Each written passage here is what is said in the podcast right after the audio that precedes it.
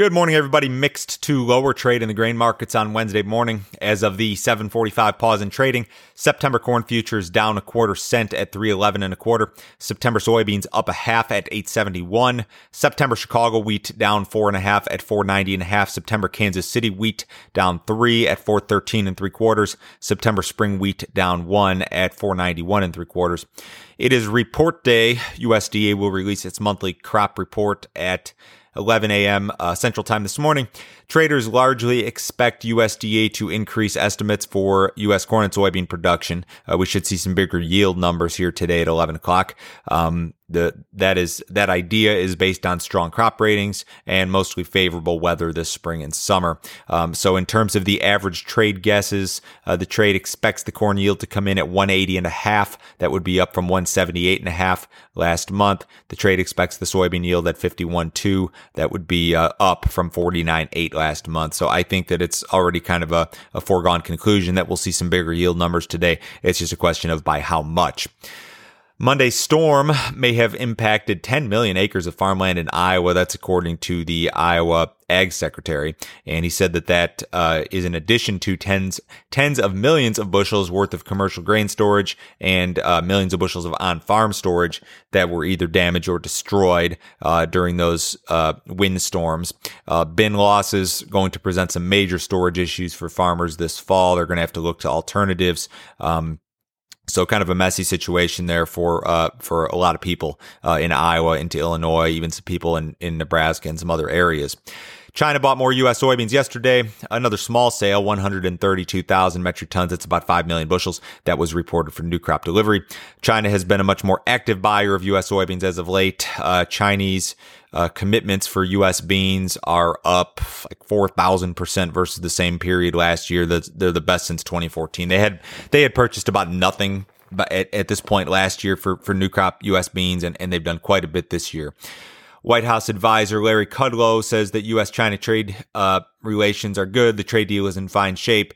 Kudlow says that China is continuing to buy U.S. goods and commodities in particular, um, despite rising tensions regarding Hong Kong and other issues. And all that is true. Uh, China has been a more aggressive buyer of U.S. commodities. I don't know necessarily, and, and, and you could argue either side on this, but I don't know necessarily that it's because of the trade deal. I know that uh, U.S. prices for soybeans and for corn have been competitive. It makes sense for Chinese buyers uh, to purchase these products from the U.S. And uh, once it doesn't make sense fi- financially, I would imagine that uh, China goes elsewhere, and that's probably what you'll see start to develop this fall. China will start to to make most of its soybean purchases from Brazil when uh, that crop becomes available. USDA extended its deadline for farmers who are seeking federal aid from uh, COVID 19 damage. The deadline to apply for direct payments through the CFAP program has been extended through September or to September 11th. So you've got a little bit more time there if you have not already uh, made that uh, uh application. The uh, corn market attempted to rally yesterday. We went up in this September corn contract and tested some chart resistance. That 315 level is, is where your kind of previous bottom was. And now that kind of acts as a resistance area. But all in all, we've really just kind of treaded water ahead of uh, the report today. We'll see another weekly ethanol number from, from EIA this morning. Production has kind of stalled in recent weeks. We're still running 10% below last year's pace. So this ethanol thing and, and its, its relation back to the COVID thing still a big problem for the corn market. We're just not back to where we need to be, and, and we hope that we get back to where we need to be.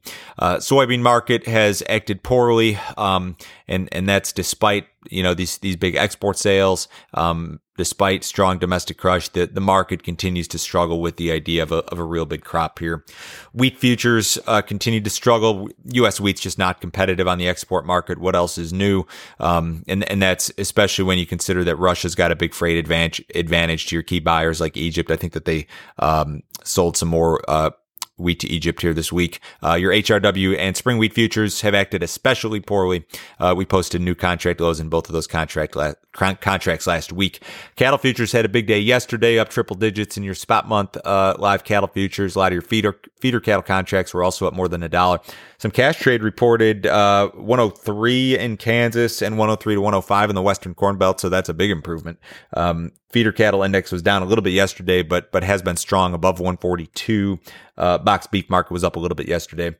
Ahead of the cash open, the Dow Jones is up 300 points. The the Dow made some fresh highs for this move yesterday, and and and the S and P did the same, and then sold off. Um, we're right back higher here this morning, so very very strong performance in the stock market. The bonds are down, U.S. dollars down. Crude oil is up 90 cents at 42.50. Some unbelievable volatility in the gold and silver markets the last couple of days, uh, which both trade a little bit lower here this morning. Remember, crop report this morning at 11 o'clock Central Time. If you'd like some more information, visit my website www standardgrain.com. Go to that website, click on grain marketing plan. If you're seeking to improve your grain marketing, if you would like to know when, how, and specifically I am pricing corn, soybeans, and wheat throughout the year, sign up for that subscription service, $49 a month. Cancel it at any time. I'll let you know exactly what I'm doing every day of the week. Everyone have a great day. Remember, report at 11. We'll talk to you same time tomorrow.